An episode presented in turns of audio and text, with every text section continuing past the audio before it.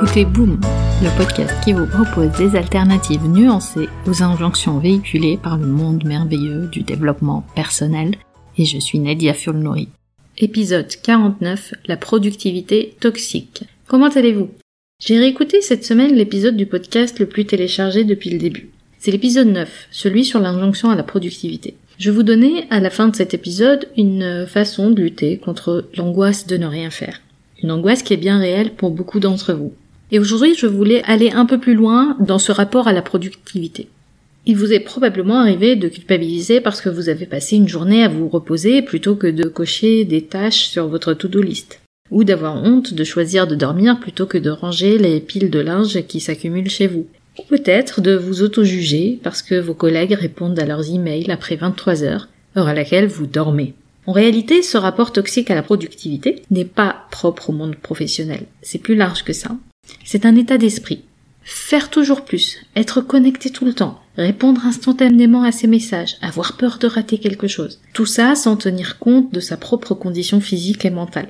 Et ce n'est pas étonnant ensuite que nous vivons globalement une vraie crise de santé mentale. L'épuisement, le burn-out n'en sont que les symptômes. Et on confond très souvent efficacité et efficience avec productivité. L'efficience, c'est comment faire vite une tâche donnée en mobilisant des ressources comme le temps, l'énergie, l'effort qu'on va mettre dans la tâche. Alors que la productivité, quand elle n'est pas toxique, elle va être focalisée sur le résultat et a besoin de calme, de clarté et de focus en plus de l'effort. Pour être productive, en général, je planifie à l'avance. Cela m'aide à être plus concentré dans ma journée.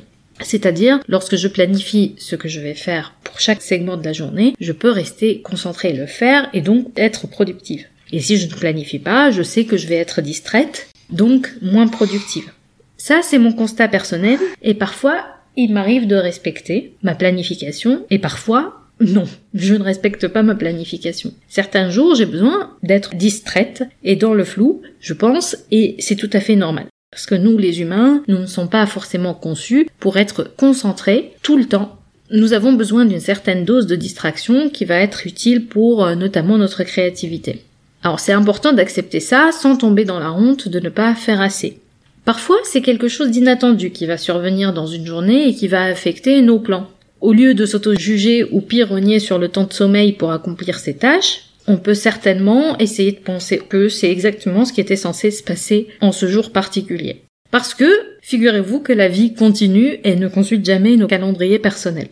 Et je le dis souvent, votre valeur n'est pas liée à ce que vous produisez ou au temps que vous passez à faire au lieu de juste être.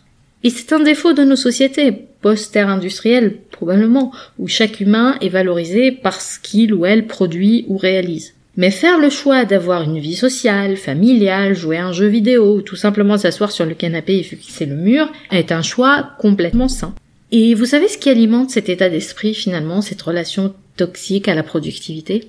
Souvent c'est la peur. La peur d'être vu comme quelqu'un de paresseux.